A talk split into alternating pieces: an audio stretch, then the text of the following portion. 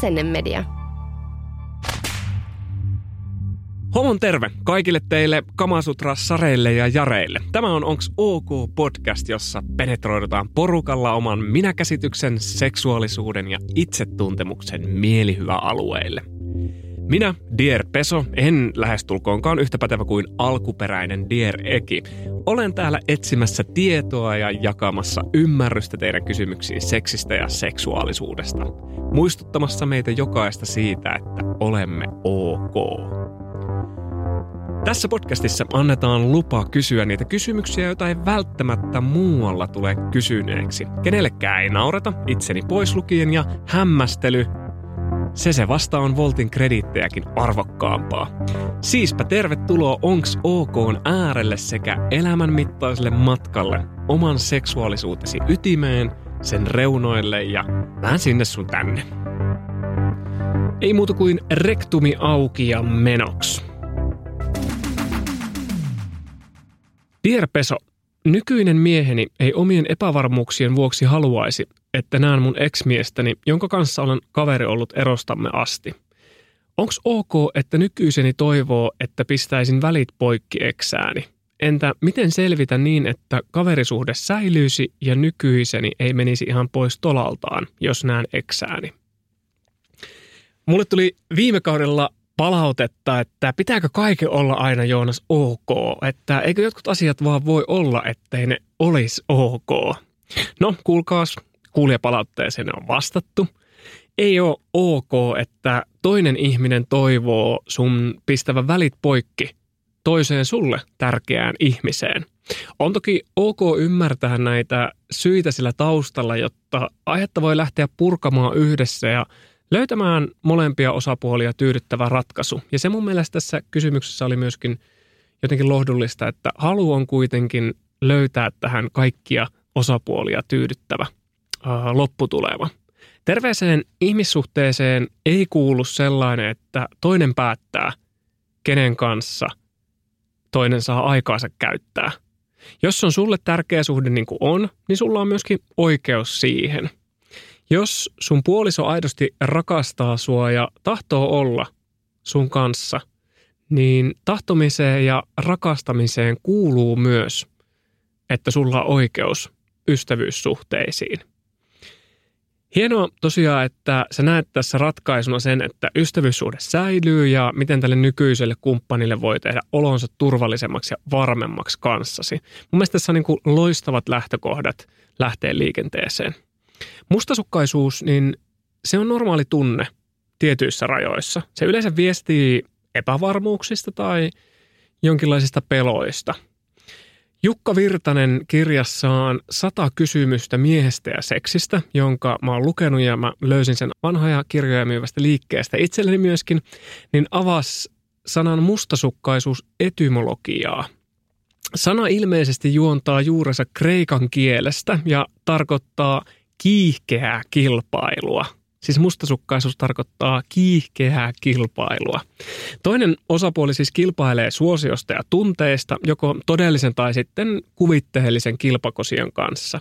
Hän kokee tämän uhaksi ja haastajaksi, jota vastaan täytyy puolustautua.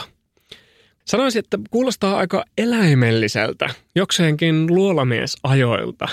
Mustasukkaisuuden ympärillä voi olla havaittavissa sellaista oman reviirin puolustamista. Eli aika alkukantaisesta tunteesta, joka perustuu kuvitteliseen oikeuteen omistaa toinen ihminen, yleensä nainen, ja estää sitä kautta muita miehiä viemästä sitä. Ja tästä voi esimerkiksi johtua nimenomaan naisen elämän rajoittaminen, kuten ö, ystävän näkeminen. Ja kuten huomasitte, niin mä aloin sanottamaan tätä ääneen ö, olettaen, että kysyjä on automaattisesti nainen. Tässä jotenkin huomaa, että miten mä ajattelen mustasukkaisuutta. Että mä katson selkeästi tätä niin heterolasien läpi. Uh, pitää tarkkailla ja tarkastella myöskin omia asenteita. Mutta palataan itse aiheeseen ja palataan mun asenteisiin sitten ehkä myöhemminkin. Täältä puolisolta voi yrittää tunnustella, että mm, kokeeko hän, että jaat eksän kanssa jotain siis sellaista, joka kuuluisi hänen mielestä jakaa vain hänen kanssaan. Voiko se liittyä siihen, että kolmas osapuoli saa sulta ymmärrystä, myötätuntoa, läsnäoloa, jonka taas sitten nykyinen mies niin kokee, että sellaiset tunteet kuuluisi ainoastaan teidän välille tai että hän kaipaa jotain sellaista, mitä sulla on sun eksän kanssa. Monesti me keskitytään siihen, että mitä meillä ei ole, vaikka oleellisempaa olisi keskittyä siihen, että mitä meillä on ja mitä me halutaan yhdessä. Meillä yhteiskunnassa on muutenkin aika vahva oletus siitä, että mies ja nainen ei nyt vaan voi olla ystäviä. Että siinä on jotain muutakin kuin ystävyyttä. Mikä näin homona on jotenkin ihmeellistä, että miksi mä ja mun tyttökaverit ei vaan voida olla ystäviä. Tai jos tämä sama kelan tulisi homomaailmaa, niin mies ja mies ei vaan voi olla pelkkiä ystäviä. Ja nukkua vierekkäin tai halata tai pelata konsolipelejä. Mm, ääneen sanottuna tämä kuulostaa mun mielestä jotenkin hassulle. Ja tämä ajatus, että nainen ja mies ei vaan voi olla ystäviä, niin on tosi syvässä meissä. Iltasanomissa oli kesäaikana kysely, missä mm, heittomerkeillä selvitetään suhteen rajoja. Kyselyyn on tällä hetkellä vastannut noin 140 000 suomalaista. Eli se otanta on aika laaja. Ei ole kyse enää mistään niin pienestä tutkimuksesta, tai ei näitä ollut tutkimus, vaan siis tämmöistä kyselystä. Siinä kysyttiin esimerkiksi, että kumppanisi viestittelee jatkuvasti vastakkaista sukupuolta olevan kaverisan kanssa – ja 72 prosenttia vastaajista oli sitä mieltä, että se on kyseenalaista toimintaa. Siis viestitellä jatkuvasti ö, vastakkaista tai ehkä paremmin sanottuna toista sukupuolta olevan kaverin kanssa. Ö, terveiset ö, mun ystäville Lettiengille, missä on kolme mimmiä mun kanssa. Aika kyseenalaista touhua se, että tekstailemme jatkuvasti keskenämme. Sitten siinä kysyttiin tällaista, että puolisosi ottaa juhliin seuralaiseksi ystävänsä eikä sinua. 87 prosenttia oli sitä mieltä, että tätä en kyllä niele purematta. Joku raja olla pitää. Joo. Mä otan hörpyn vettä tässä vaiheessa. Tämä kysely olikin semmoinen, mikä kaipaa vähän pureskelua.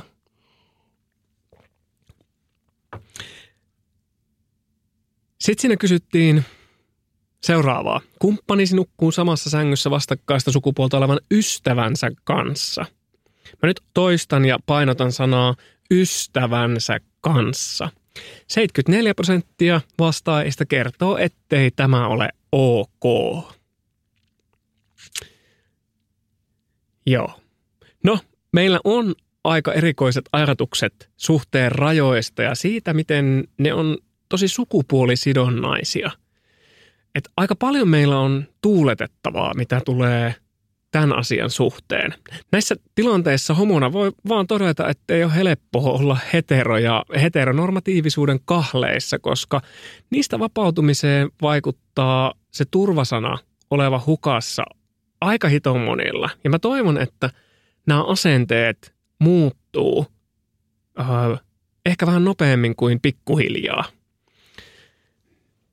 Mä voisin kuvitella, että sun puoliso varmasti kokisi tärkeäksi, että hän tulee kuulluksi tämän asian kanssa. Voisikohan häneltä yrittää kysellä, mitä ensimmäisenä pintaan tulevien tunteiden alta löytyy? Mistä se epävarmuus tai mustasukkaisuus kumpuaa? Ei välttämättä tarvitse käyttää epävarmuutta tai mustasukkaisuutta, mutta vähän koittaa tunnustella ja kysellä avoimilla kysymyksillä, että mitä siellä on – siellä tunteiden alla, niiden pintatunteiden alla. Onko niille epävarmuuksille tai mustasukkaisuudelle niin semmoista todellista maaperää vai onko se enemmänkin hänen mielessä oleva kuvitelma taikka uskomus? Sitten on hyvä tiedostaa ja muistaa, että mustasukkaisuus on tiettyyn pisteeseen asti semmoinen luonnollinen tunne, jonka takana on myös rakkautta. Tällaisia ajatuksia mulla syntyi tähän aiheeseen. Ja täytyy sanoa, että toi Iltasanomien ö, kysely niin nostatti nyt Dierpeson pulssia vähän liian korkealle. Pahoittelut siitä. Mutta hei, ennen kaikkea tsemppiä teille tähän todellisen tunteen ja aiheen käsittelyyn.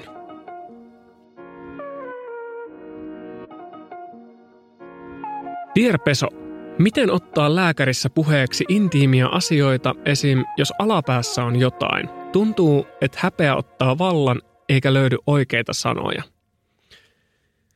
Oi oi, ja millä termeillä tulisi puhua? Mm, joskus lääkäri puhui mulle rektumista, ja mä en ollut siis varma, että mistä se puhuu. Sitten tuli vaan arvailla, että onko kyse perperistä, ja jos on, niin mistä osasta tarkalleen.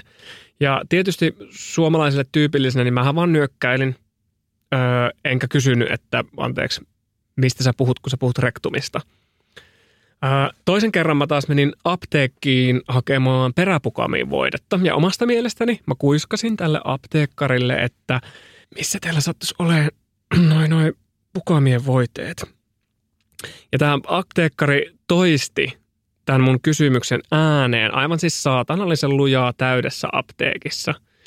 Ai peräpukama-voiteet, ja täytyy sanoa, että siinä vaiheessa hävetti, hävetti ihan helvetillisesti ja mä en itse tiedä, että miksi se hävetti. Tai että järjellä ajateltuna, niin pukamathan on siis tosi yleinen vaivo, siinä, siinä missä niin kuin joku flunssakin on.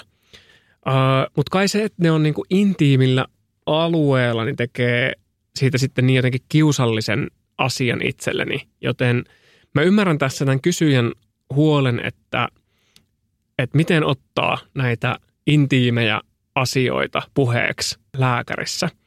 Mä ajattelin, että tätä kysymystä, niin tätä voisi kysyä suoraan lääkäriltä itseltään tai lääkäreiltä. Joten mä otin yhteyden somesta tuttuihin lääkäreihin Hiboon ja Ibrahimiin ja kysyin heiltä, miten häpeää voisi käsitellä, jotta lääkärin menemisen kynnys laskisi ja he vastasivat näin. No, kyseenalaistaminen ja pohtiminen, mistä häpeä voisi johtua, ovat hyviä aloituskysymyksiä ja monesti ajatteletko, että muilla ei ole kyseistä vaivaa tai liittyykö siihen stigma ja usein syyn ymmärtäminen voi helpottaa tunteista irtipääsyä. Eli tosiaan se, että vaikka jos otetaan esimerkiksi seksi, niin jos tuntuu jotenkin silleen, että siihen tai siitä puhumiseen liittyy häpeän tunnetta, niin – sitä voisi sitten lähestyneet ajatella, että miksi siihen liittyy häpeän tunnetta, että, että mistä se niin kuin kumpuaa. No se voi johtaa siihen, että sitten muistelee, että niin, no ehkä se oli aiheena sellainen, mistä ei saanut oikein puhua kotona nuorempana ja sitten tajuaakin, että ehkä sen vuoksi sitten hävettää. Niin sitten voisi miettiä sitä, että mutta onko se sitten oikeasti häpeällinen aihe yleisesti ottaen. Ja tässä välissä hyvä vinkki voisi olla vaikka googlettaa vähän, että katsoa vähän netistä, että onkohan ketään muuta maan päällä, joka sitten olisi voinut kokea samoja asioita tai miettiä, pohtia samoja asioita. Ja lähes aina vastaus on, että muitakin löytyy, jotka painii samojen ongelmien kanssa. Ja yksi, mitä mä itse ehkä neuvon, useasti vinkkaan, että jos joku asia hävettää ihan hirveästi, niin voi miettiä sitä, että jos se asia, että miten ne voisi itselle rakasta ihmistä, jos hänellä olisi sama vaiva ja hän kokisi sen vaivan suhteen häpeää. Että sanoisiko sille rakkaalleen, että ihan oikein, että hävettää, vai näkisikö sen asian sitten ehkä vähän eri valossa. Eli ehkä, että kun järjellä ensin ymmärtää sen asian, että mikä tahansa asia nyt hävettääkään, että siihen ei ole mitään tarvetta, ei ole syytä hävetä, niin sitten sen tunteen työstäminen tietoisesti on myös helpompaa. Siis yksi, mikä voi vähän madaltaa sitä kynnystä puhua asiasta, minkä suhteen kokee häpeää, on keskustella siitä vaikka ensin jonkun läheisen kanssa. Ja se, että puhuu aiheesta ääneen, niin se auttaa myös siihen liittyvän jännityksen purkamisessa. Joo, ja tunne ei välttämättä hälvene heti, mutta ajan kanssa ja muista riittävästi harjoittelee, niin se pikkuhiljaa helpottaa. Miten ottaa lääkärin vastaanotolla sitten puheeksi intiimejä asioita? Esim. jos genitaalialueella on jotain tai seksi aikana on käynyt jotain, mikä vaatii lääkärissä käyntiä? Ihan ensimmäisenä mä sanoisin, että se kaikista tärkein asia on muistaa, että yleisesti ottaen ei ole oikein mitään semmoista, mitä sun lääkäri ei olisi nähnyt tai kuullut aiemmin. Eli vaikka nämä asiat tuntuu hankalalta potilaalle ihan ymmärrettävästi, niin se voi helpottaa, että tiedostaa tai sen tietäminen, että nämä on kuitenkin meille lääkäreille tosi arkisia asioita ja se kuitenkin kuuluu hyvään ammattitaitoon kyetä keskustelemaan ihan kaikesta mahdollisesta ja hoitamaan kaikkea mahdollista asiallisesti ja empaattisesti. Ja jos mennään semmoisiin konkreettisiin vinkkeihin, että jos se kuitenkin on, on tavalla tai toisella vaikea ottaa se asia esiin, niin mikä voi sitä vähän helpottaa, niin yksi olisi se, että voi etukäteen harjoitella vaikka kotona peilin edessä sen asian esiin ottamista, siitä asiasta puhumista, tai sitten jos on semmoinen kaveri, kenen kanssa pystyy puhumaan siitä asiasta, niin sitten kaverin tai kumppanin kanssa keskustella tai harjoitella sitä keskustelua etukäteen. Joo, ja sitten tietenkin aina voi kirjoittaa paperille ja esimerkiksi sen antaa vaikkapa ajanvarauksen yhteydessä suoraan tai sitten lääkärille vastaanotolla. Ja nykyään on myöskin tämmöisiä digitaalisia polkuja, ainakin pääkaupunkiseudulla, en tiedä onko muuallakin, niin maissa on hyvä väylä ja, ja, ja, ja, ja on se aihe on jo sillä ammattilaisilla tiedossa ennen vastaanottoa, jolloin, jolloin se niin kuin ikään kuin luo niin kuin pehmeän laskun ja, ja, ja, ja, ja, ja, ja se ammattilainen voisi niin kuin johdatella sitä keskustelua. Ja tietenkin sit, jos, sit kun sinne vastaanotolle päästään, niin, niin, niin voi ihan alkuvaiheessa kertoa suoraan, että tästä aiheesta puhuminen on vaikeaa tai, tai, tai nolottaa ja, ja, ja tämä voi auttaa siihen, että ammattilainen tietää, että kyseessä on herkkä aihe ja, ja, ja osaa käsitellä sitten asianmukaisesti. No niin, pitää jatkaa itsellekin toitottamista, että oli sitten tarve seksitautitesteihin, genitaalialueen vaivaan tai sitten niiden pukamien tutkimiseen, niin on todella ok olla yhteydessä lääkäriin. Vaikkei meille eri taudit näyttäydy arjessa usein tai me ei kuulla niistä puhuttavan, niin lääkäreille nämä on peruskauraa ja arkisia asioita, niin kuin äsken kuultiin. Kyseessä on siis täysin normaalit jutut. Kiitos Hipo ja Ibrahimi. Heidät löytää Instagramista nimellä lääkärit.hipo.ibrahim. Muistetaan oma terveys ennen kaikkea.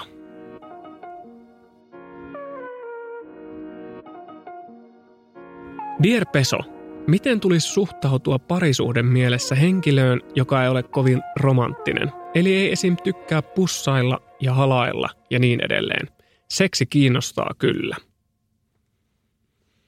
Hmm, niin, miten tulisi suhtautua? Avoimin mielin ja yrittää ymmärtää toista – en kuitenkaan malta olla avaamatta sanaista arkkuani, koska rakastanhan omaa ääntäni. Yksinkertaisuudessaan se ehkä menee juurikin noin avoimin mielin ja yrittää ymmärtää, mutta mua kiinnostaisi kuulla tämän henkilön omia ajatuksia. Millainen hänen lapsuuden koti on ollut? Onko lapsuudessa esimerkiksi vanhemmat kosketellut häntä? Miten on osoitettu hellyyttä ja välittämistä – Millainen on ollut vaikka ensimmäinen seksikerta? Onko siihen liittynyt jotain ikäviä muistoja? Onko edellisessä suhteessa pussailtu tai halailtu tai miten siihen on suhtauduttu? Ehkä vähän sitä menneisyyttä penkomalla ja utelemalla ja kyselemällä, niin voi löytyä myöskin syitä siihen, että miten me suhtaudutaan tuommoisiin asioihin, kuten halailu ja pussailu. Suomalaisessa kulttuurissa koskettaminen ja halailu, niin ne ei ole aina ollut läsnä. Esimerkiksi mun eliniän aikana on opittu kavereiden, nyt mä itse asiassa kun mä sanoin ton ääneen, niin mun eliniän aikana, ihan kuin mä olisin joku fossiili jo. 1700-luvulla tähän päivään mennessä. Mutta siis mun eliniän aikana on esimerkiksi opittu kavereiden jopa miesten kesken halailemaan ilman, että se pitää sisällään mitään sen suurempaa latausta – monelle meistä koskettaminen ja hellyyden osoittaminen niin on asioita, joita ei vaan opetettu koskaan tai niitä ei ole opittu. Niin sen takia ne voi tuntua osalle vieraalle, toisin kuin seksi, johon nuoresta asti on liitetty jotain mystistä ja tavoittelemisen arvoista. Sitten mä mietin myös sitä, että mikä me nähdään romanttisena. Oletteko te keskustellut, että mitä romanttisuus teille tarkoittaa? Onko se tekoja, jos on, niin millaisia, vai enemmän sanoja?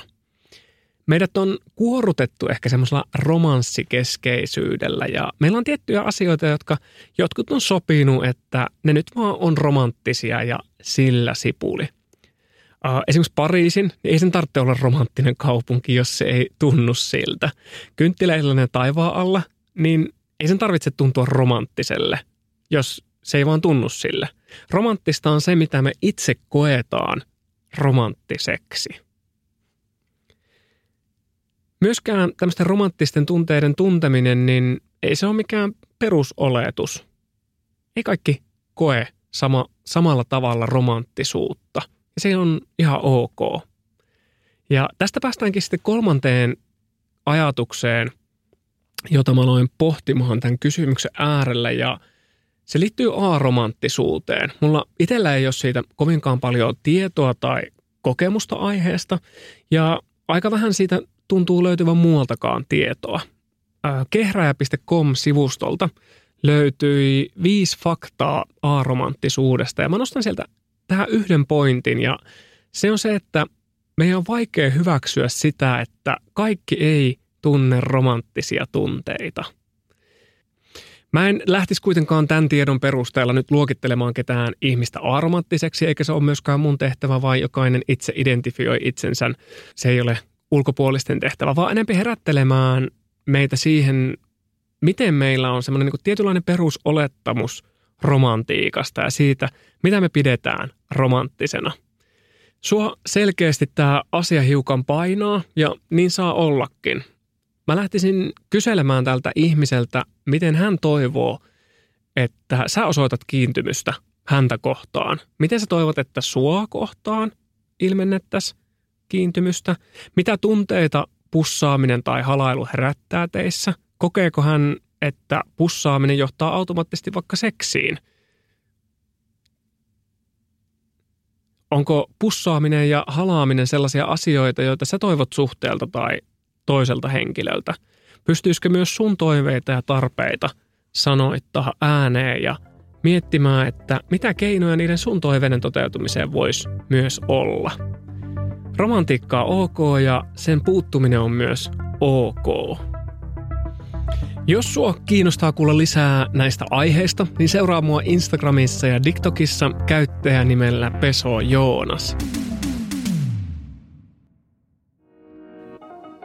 Dear Peso, naisena olen häpeäkseni totaalisen pihalla eturauhasesta. Mikä ja missä? Olenko ymmärtänyt oikein, että sitä tutkitaan peräaukon kautta lääkärissä ja että se tuottaa jotain siemennesteen lukuisista ainesosista? Eturauhanen for dummies, please. Mun tuottajani Tiina Svenskin reaktio tähän kysymykseen oli aivan mahtava. Hei, okei, okay, ihanaa, että joku nainen on kiinnostunut eturauhasesta, koska se saa niin vähän huomiota ja kaipaa kyllä arvostusta ja hellyyttä osakseen. Yhdyn täysin Tiinan sanoihin, joten tervetuloa Eturauhanen for Dummies luennon pariin. Muakin kiinnostaa siis tosi paljon tämä aihe, että mitä mun kehossa ja eturauhasessa oikein on meneillään. Mä oon kuullut, että se voi tuottaa nautintoa ja mua ihmetyttää se, että miksi tästä ei puhuta enemmän ja kovempaa, joten laitetaan volaa. Eturauhanen löytyy ihmisiltä, joilla on siis syntymässä penis, vaikka poikkeuksiakin löytyy. Ja eturauhasella on siis tärkeä rooli lisääntymisen vinkkelistä, sillä se tuottaa siemennestettä siittiöiden liukasteeksi ja ravinnoksi. Okei, Mä sanoisin, että myös nautinnon ja seksuaalisen hyvinvoinnin liukasteeksi ja ravinnoksi. Eturauhanen sijaitsee peräaukossa, peräsuolen ja virtsarakon välimaastossa, hieman virtsarakon alapuolella. Voisi sanoa, että kivesten ja peräaukon välimaastossa – 40 ikävuoden jälkeen eturauhanen voi alkaa kasvamaan ja eturauhasen liikakasvu voi aiheuttaa erektio-ongelmia ja virtsanpaine voi heikentyä. Eturauhassyöpä on myös miesten yleisin syöpä. Valtaosa tapauksista parantuu täysin. Yes, okei. Okay. Ja nyt Nyt kuulijat, päästään siihen kutkuttavimpaan aiheeseen, joka saa mutkin nousemaan täällä studion penkillä. Uh, ainakin tämä on mun mielestä kutkuttavin, nimittäin se nautinto. Eturauhasen hyväily voi tuottaa suunnatonta nautintoa ja mä olen itsekin kuullut, että se voi parhaimmassa tapauksessa tuottaa tajunnan räjäyttäviä orgasmeja. Ok, ei välttis kaikilla ja se on aina yksilöllistä, mikä on tajunnan räjäyttävää, mutta siis miksi tästä aiheesta ei siis puhuta enempää.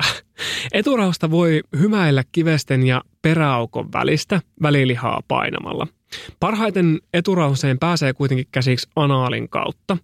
Ne, jotka on anaaliseksi harrastanut, on saattanut tuntea jonkinnäköistä erityistä nautintoa jollain kertaa. Kyseessä voi olla, että on onnistuttu stimuloimaan eturauhasta, mutta analiseksi ei tarkoita samaa kuin eturauhasen koskettaminen. Pelkkää eturauhasta koskettamalla ja hyväilemällä voi myös saada orgasmin. Eli siis ilman, että koskettaa penikseen, niin voi saavuttaa orgasmin. Ja tämä on mun mielestä semmoinen, niin että what? Mä oon kuullut, että joku on saanut sitä kautta parhaat orgasmit. Ja mistä tämä kuulepuhe on siis tullut, niin mistä muultakaan kuin Suomi 24 keskustelupalstalta, jossa kävin myöskin tutkimassa tätä aihetta. Eturauhasen löytäminen ja tunnistaminen vaatii kuitenkin aika paljon harjoittelua. Mä itse on tosi eksyksissä aiheen kanssa yhä, mutta jatketaan harjoittelemista. Jos sä päätät alkaa tutustumaan eturauhaseen anaalin kautta tai sun kumppanin eturauhaseen, niin muista aina puhtaat sormet, lyhyet kynnet ja paljon liukkaria. Voi myös käyttää apuna kumihanskaa. Ja jos anaalin koskettelu on sulle täysin uusi juttu, niin jaksossa neljä on aiheesta laajemmin. Kannattaa tutustua. Eturauhanen on noin 5-10 sentin syvyydessä. Jos sä kelaat itses makaamassa nytten sängyllä selällään, niin kun sä työnnät sormia sisään yläreunaa pitkin, eli napaa kohden, niin eturauhasen tulisi tulla vastaan. Tunnustele sitä aluetta ja yritä löytää sellainen pieni kuhmu tai patti. Eturauhanen on noin saksanpähkinän kokoinen. Uh, ja kun sä löydät tämän kohdan, niin sä voit joko pyöritellä sormea sen ympärillä tai edestakaisella liikkeellä stimuloida sitä. Sä voit painaa myös rauhallisesti sitä, tutustua ja ennen kaikkea leikkiä kaikessa rauhassa – että mikä susta tuntuu hyvälle. Tämä eturauhasen löytäminen vaatii oikeasti aikaa ja kärsivällisyyttä. Vaikka se ei alkuun tunnu miltään, niin kokeile ja kokeile. Voi olla, että sä et ole vaan löytänyt sitä eturauhasta vielä. Vaihda vaikka asentoa tai testaa jotain apuvälinettä.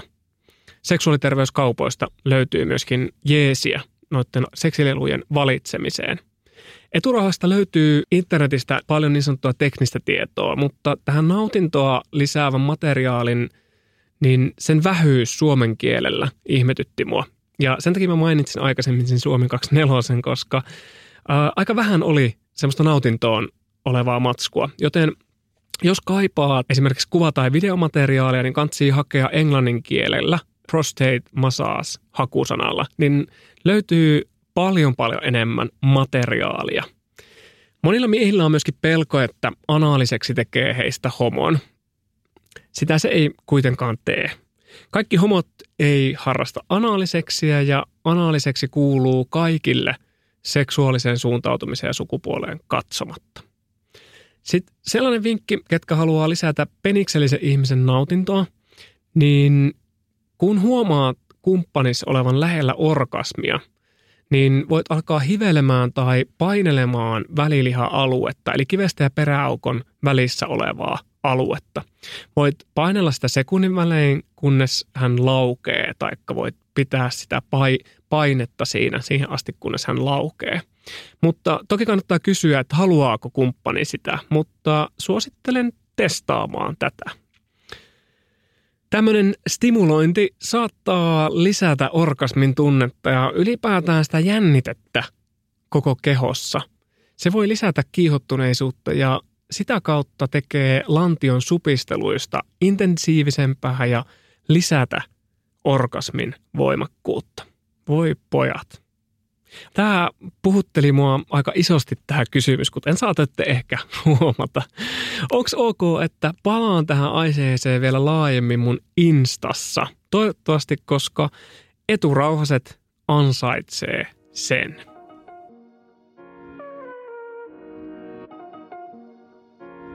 Dear Peso, mistä tietää, että nykyinen kumppani on se oikea, varsinkin kun on ensimmäinen suhde itselläni?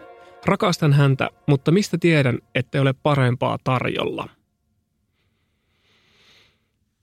Tässä ollaan niin herkkyyden äärellä. Eihän sitä varmaksi tiedä koskaan. Ja Johdelissa osattiin vastata jotenkin tosi hyvin tähän kysymykseen. Ja se meni näin. Rakkaus on tahtomista ja toisen valitsemista, ihan samoin kuin valitset opiskelualaa, harrastusta, asuntoa, syömäsi ruokaa ja niin edelleen. Aina voi etsiä parempaa tai sitten voi valita ja sitoutua johonkin, mikä itselle riittää ja tuo onnea. Ja tämä oli mun tosi jotenkin hyvin sanottu. Rakkaus on tahtomista ja toisen valitsemista. Mitä tarkoittaa myös se oikea? Se luo aika isoja paineita meille, että on olemassa se jokin oikea, joka meidän tulee löytää ja pitää siitä kiinni. Entä jos tätä ajattelisikin sille, että on löytänyt rakkauden elämää, mikä tuntuu hyvälle nyt ja tässä. On enemmän kuin normaalia kyseenalaistaa myös sitä omaa rakkautta. Se on mun mielestä osa nimenomaan rakkautta, se, että sitä ei myöskin kyseenalaistetaan. Jotkut sanoo, että kyllä sen sitten tietää, että kun se oikea tulee kohdalle. Tunteet on aina kuitenkin yksilöllisiä ja subjektiivisia ja mä väitän, että tämä sanonta kumpuaa romanttisista leffoista, jotka on siis näyttelijöiden näyttelemiä, usein fiktiivisiä teoksia. Ja sitten me ollaan sieltä jotenkin niin kuin omaksuttu se, että tältä rakkauden ja rakastumisen pitää näyttää ja tuntua.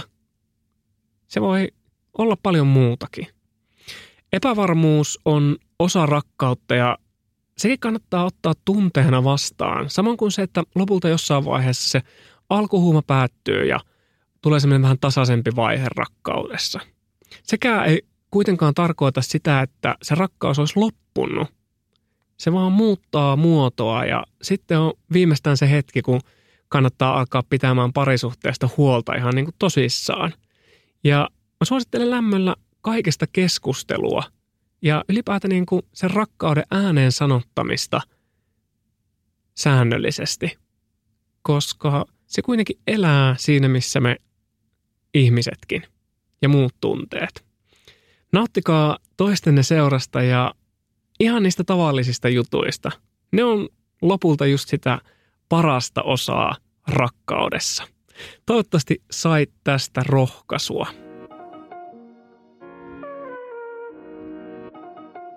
Dear Peso, olisi mielenkiintoista kuulla kahden vulvallisen välisestä seksistä. Harvoin käsitelty aihe, niin vertaistuki olisi tervetullutta.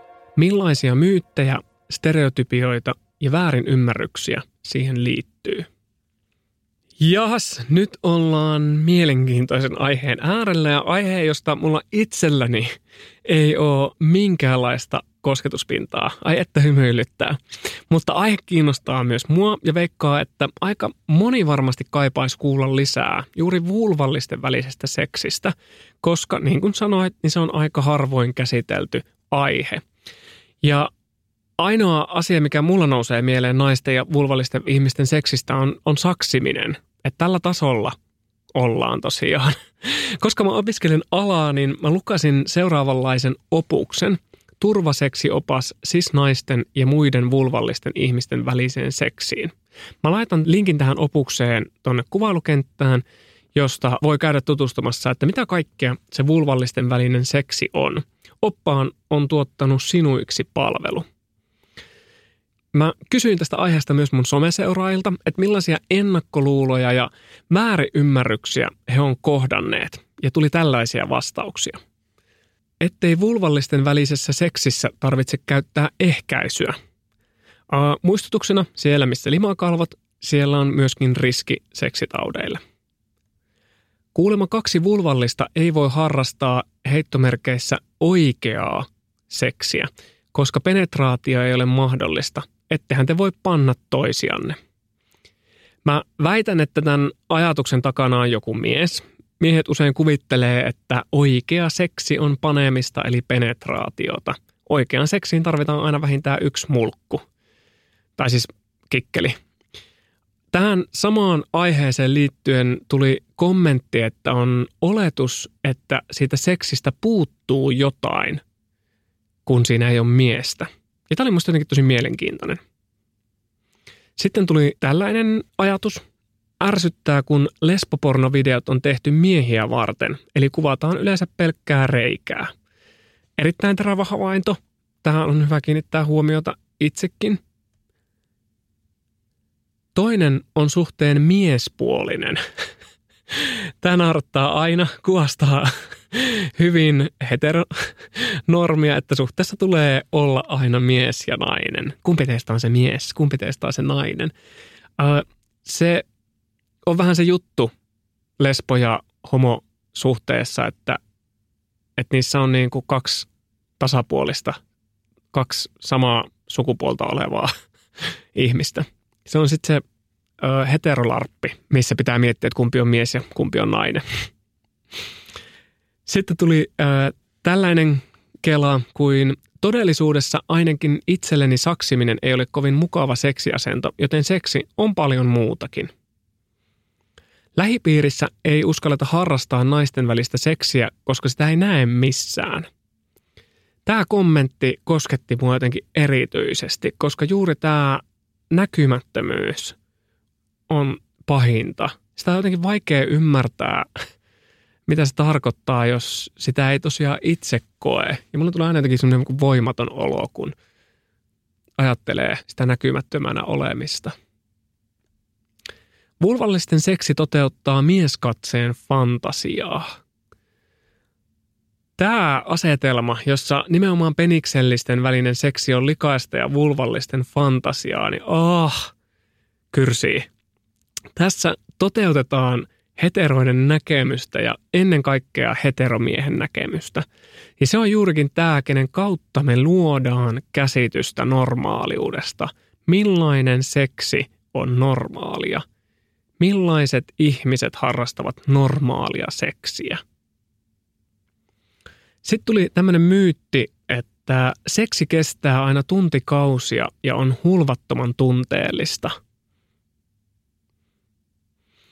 Totta kai, äh, koska kaikki naisethan on tunteellisia ja hysteerisiä. Tämä lause sisälti sataprosenttisesti sarkasmia. Äh, vulvallisten välinen seksi voi kestää tuntikausia tai voi kestää vain sekunnin murtoosan. Se voi olla hulvattoman tunteellista tai se voi olla sisältämättä tunteita lainkaan. Ja kaikkea tältä väliltä. Oikeasti se seksi on kaunista, herkkää, tasa-arvoista, huomioivaa ja kunnioittavaa. Kiitos erityisesti tästä kommentista. Minusta oli ihanaa lukea teidän kuulijoiden nimenomaan tämmöisiä niin positiivisia kommentteja siitä, että mitä kaikkea muuta se on, mitä meille on iskostettu. Erään tutkimuksen mukaan lesbonaiset saa 86 prosentin todennäköisyydellä orgasmin seksissä, kun vastaavasti heidän heterosiskojen prosentti on 66. Ja jos joku sanoo, etteikö nainen voi saada orgasmia seksissä toisen ihmisen kanssa, niin entäs jos kyse onkin siitä, että miten sitä seksiä harrastetaan? Tämä onkin aikamoinen ajatus. Mä veikkaan, että nimenomaan se, mitä me voitaisiin vaikka oppia nyt vulvallisten välistä seksistä, niin on nimenomaan se monipuolisuus. Se, että mitä kaikkea muuta se on. Ja se näyttää myöskin tuovan tyytyväisyyttä siihen seksielämään – se, että, että ainakin se tuottaa suuremmalla todennäköisyydellä orgasmin. Eräältä seuraajalta tuli myöskin tämmöinen oivallinen kommentti. Tuli mieleen, että jos ei heterona osaa kuvitella, mitä vulvallisten välinen seksi on, on varmasti oma heteroseksi aika mielikuvituksetonta ja penetraatiokeskeistä. Mä ajattelen, että siinä missä normit usein tekee vähemmistöjen elämästä niheitä ja ahdasta, niin yhtä lailla se sitoo valtaväestössä olevia. Se, mitä me ajatellaan seksin olevan on aika kapeeta. Olisi mielenkiintoista kuulla, että onkohan aiheesta tehty tutkimusta, että miten ei-heterosuhteissa olevien tyytyväisyys seksielämäänsä eroaa taas heterosuhteessa oleviin, vai onko tässä eroja? Vaikkei kahden vulvallisen välisestä seksistä ole kovinkaan paljon kuvastoa ja suuri osa kuvastosta näyttää vielä olevan heteromieskatseen tekemää, niin se ei tarkoita kuitenkaan sitä, etteikö se olisi yhtä totta. Voisiko tähän aiheeseen suhtautua niin, että ei ole ainakaan heteronormin mukaista painetta siitä, että millaista seksin tulee olla. On siis kaikki vapaus leikitellä, kokeilla, haparoida, onnistua ja – löytää niitä itselle sopivia, nautinnollisia tapoja. Se jos mikä on ok. Jos sun kielen päällä on jokin kysymys, minkä haluaisit sanoa ääneen tai osaksi tätä podcastia, niin voit jättää sen Joodelin Onks OK kanavalle.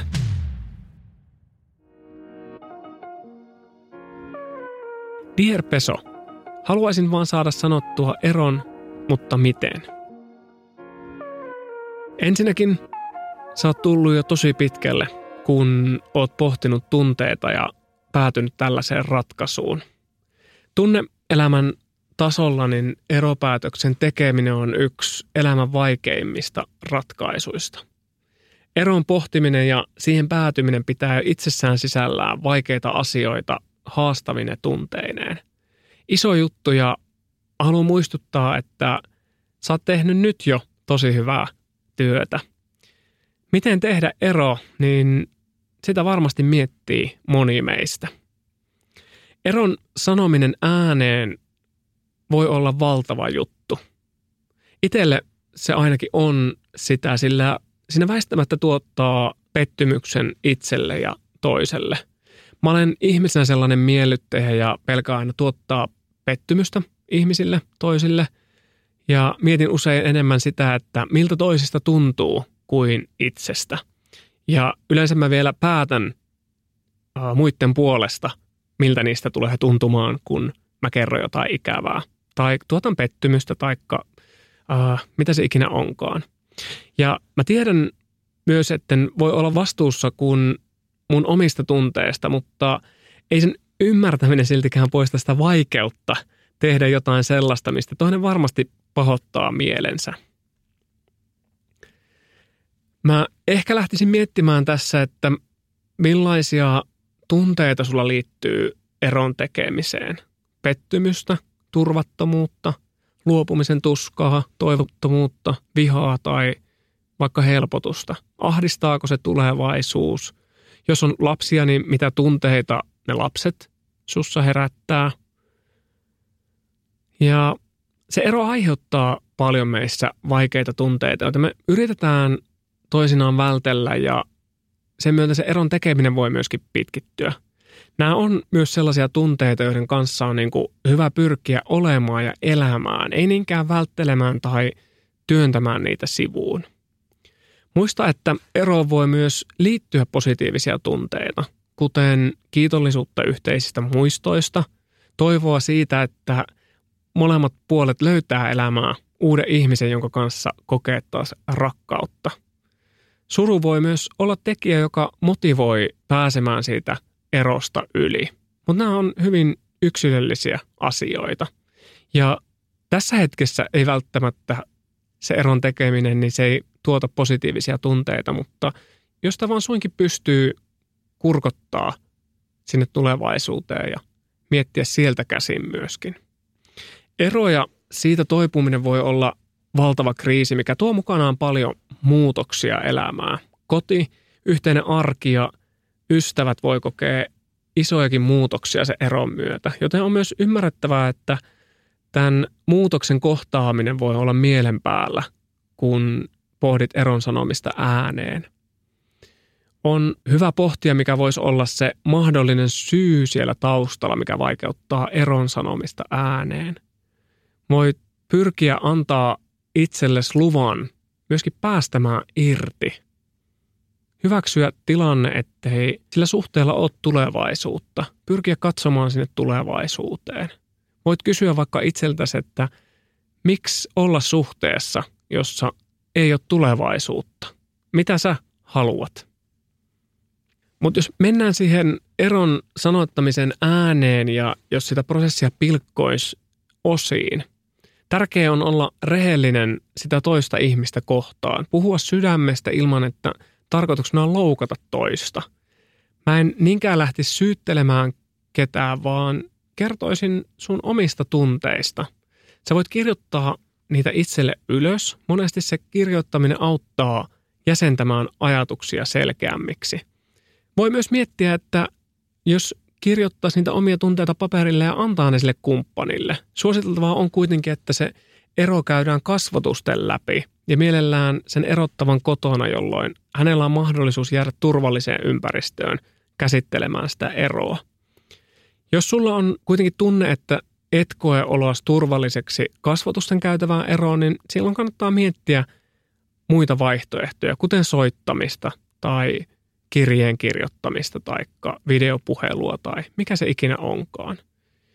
Niin, mä aloin miettiä, että ehkä jotain tämän, tämän tyyppisistä ajatuksista, että voisiko niistä olla apua tai työkaluista. Mutta ennen kaikkea anna sille toiselle myöskin tilaa ja aikaa. Eron sanominen ei muutu mukavaksi, vaikka sitä kuinka yrittäisi jumpata. Eron tekeminen ei ole koskaan helppoa, eikä sen tarvitsekaan olla. Ihmissuhteisiin kuuluu vaikeat tunteet ja toisinaan se tarkoittaa myös epämieluisia tekoja. Jos sä kaipaat eroon apua, niin semmoinen sivu kuin apuaeroon.fi, niin sieltä löytyy myös keskusteluapua.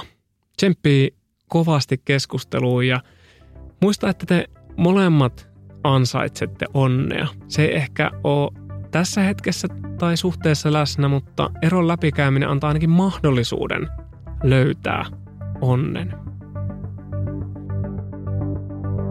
Dear Peso, onko ok ottaa tähän väliin muutama kerros saunaa Rauhaniemen kansankylpylässä ja palata asiaa ensi viikolla? On ok, mutta, mutta, mutta älä polta kannekoita siihen kiukaaseen. Spank me.